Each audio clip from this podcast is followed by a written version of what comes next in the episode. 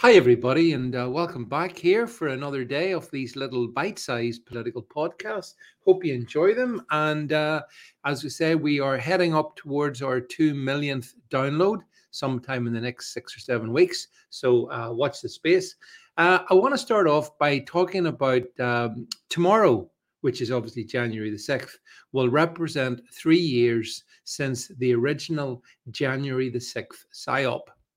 Now, when I call it the January 6th PSYOP, I'm specifically referencing the events that took place in Washington on January 6th, 2021.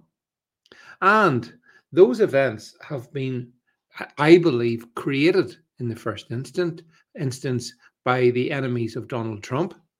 Uh, in the second instance, they have then been um, mythologized uh, and uh, demonized and used as a continual weapon to beat same Mr. Trump. And we actually find several states now in the US trying to pull off an absolutely ludicrous uh, uh, debarring of Trump from the ballot box simply because of insurrection. And that's the word that they used to describe what happened in January the 6th. And it stuck. It stuck because the media endlessly repeated and the Democrat Party endlessly repeated. But I then again, when I say that, I am repeating myself. In other words, the left have simply stuck to their guns over what happened that day. They keep repeating it, repeating it, repeat it, repeating it. That's the number one rule of effective propaganda. And uh, they have got the uh, result that they want. A lot of people think, oh my God, it was the worst act of domestic terrorism since the Civil War. That kind of insanity. Now, no, as I say, I mean, it's, it's almost impossible to um, to, to conceive how anyone could think that. Because, in my view, what happened on January the 6th, three years ago, was uh, a bunch of patriots uh, were lured into the Capitol building by, I believe, uh, three letter security people. Uh, some of them were given a tour around it, by the way. And, uh, and then they then they left. And the, the, the worst thing seems to have happened was um, Nancy, somebody sat in Nancy Pelosi's chair. Oh my God, that's so much worse than Pearl Harbor. Oh, that's worse than 9 11. It's really, really bad. And that evil Trump masterminded it all. What? The Donald Trump who said that people should go home and peacefully and not uh, cause any uh, problems? That Donald Trump? No. Uh, uh to even go into the details of it, to be honest, is to play their game. Instead, I think we should be smarter. We should say, you you know what happened on that particular date was just another psyop which you put in place on the left in uh, and you kind of planted it then so that over these uh, subsequent years uh, you can then drag this out and say there you go that proves donald trump. He's not fit to be president again but that's how much they fear donald trump.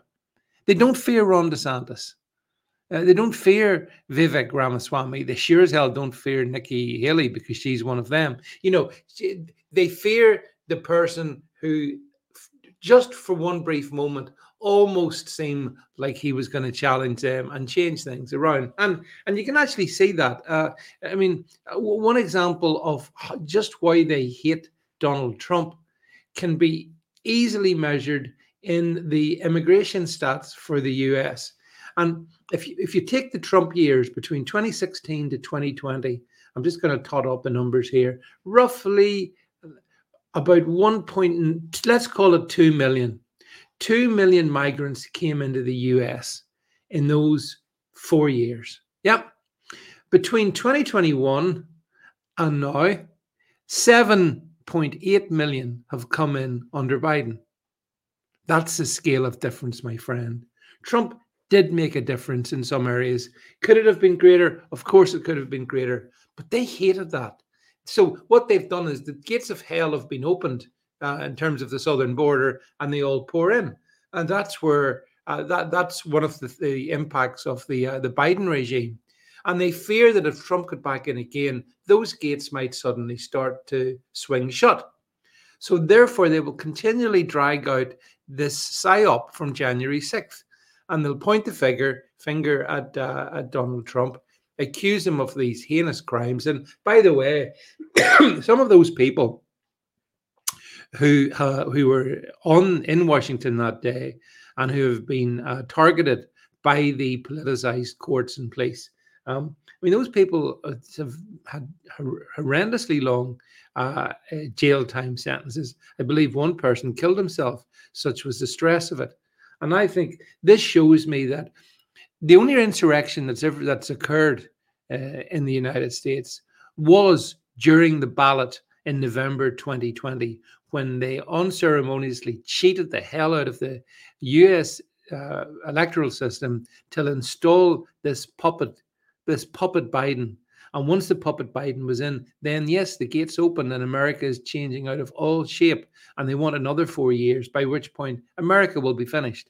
And that's why uh, they, they, want to demonize Trump in whichever way they can. And that's why they keep going back to what happened uh, January 6th, 2021. Well, the truth is, the real problem happened in November 2020. That was the insurrection.